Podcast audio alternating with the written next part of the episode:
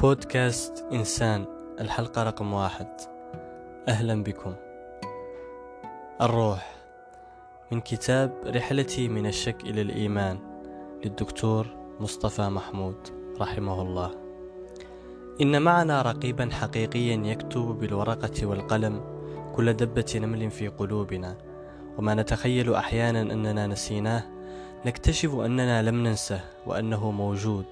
يظهر لنا فجأة في لحظة استرخاء أو حلم أو بعد كأس أو في عيادة طبيب نفسي وأحيانا يظهر في زلة لسان أو خطأ إملائي لا شيء ينسى أبدا ولا شيء يضيع والماضي مكتوب بالفعل لحظة بلحظة ودقة قلب بدقة قلب والسؤال الكبير بل اللغز المحير هو أين توجد هذه الصور؟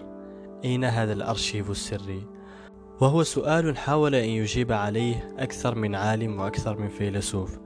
الفلاسفة الماديون قالوا إن الذاكرة في المخ وإنها ليست أكثر من تغيرات كيميائية كهربائية تحدث لمادة المخ نتيجة الفعل العصبي للحوادث تماما كما يحدث لشريط recorder عند التسجيل. وإن هذه اللفائف المسجلة تحفظ بالمخ وإنها تدور تلقائيا لحظة محاولة التذكر فتعيد ما كان في أمانة ودقة. الذاكرة مجرد نقش وحفر على مادة الخلايا ومصيرها أن تبلى وتتآكل كما تبلى النقوش وتتآكل وينتهي شأنها حينما ينتهي الإنسان بالموت وتتآكل خلاياه. رأي مريح وسهل ولكنه أوقع أصحابه في مطب لم يستطيعوا الخروج منه. فإذا كانت الذاكرة هي مجرد طارئ مادي يطرأ على مادة الخلايا فينبغي أن تتلف الذاكرة لأي تلف مادي مناظر في مادة الخلايا المخية.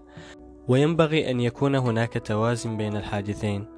كل نقص في ذاكرة معينة لابد أن يقابله تلف في الخلايا المختصة المقابلة وهو أمر لا يشاهد في إصابات المخ وأمراضه بل ما يشاهد هو العكس. وهذا حال الذاكرة.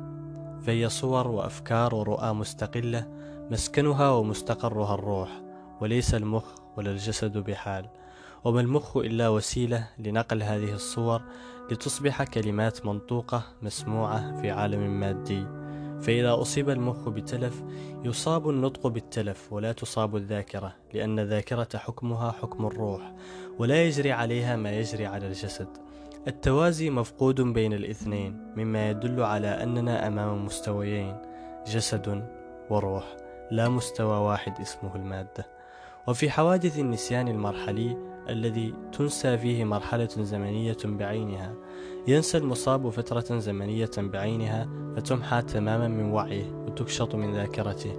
وكان يتحتم تبعا للنظرية المادية أن نعثر على تلف مخي جزئي مقابل ومناظر للفترة المنسية. لكن الملاحظ أن أغلب تلك الحالات هي حالات صدمة نفسية عامة وليست تلفا جزئيا محددا. مرة أخرى نجد أن التوازي مفقود بين حجم الحادث وبين حجم التلف المادي. وفي حالات التلف المادي الشديد للمخ نتيجة الكسور أو الالتهابات أو النمو السرطاني حينما يبدأ النسيان الكامل. يلاحظ دائما أن هذا النسيان يتخذ نظاما خاصا فتنسى في البداية أسماء الأعلام وآخر ما ينسى هي الكلمات الدالة على أفعال. وهذا التسلسل المنتظم في النسيان في مقابل إصابة غير منتظمة وفي مقابل تلف مشوش أصاب المخ. هو مرة أخرى عدم توازن له معنى. فهنا إصابة في الذاكرة لا علاقة لها من حيث المدى والكم والنظام بالإصابة المادية للمخ. وهكذا تتحطم النظرية المادية للذاكرة على حائط مسدود ونجد أنفسنا أمام ظاهرة متعالية على الجسد وعلى خلايا المخ وسوف تموت وتتعفن الخلايا المخية وتظل الذاكرة شاخصة حية بتفصيلاتها ودقائقها تذكرنا في حياتنا الروحية الثانية بكل فعل فعلناه.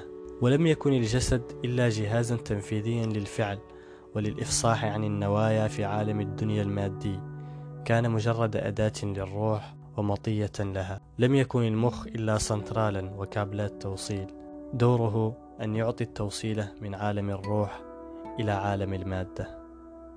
شكرا لكم.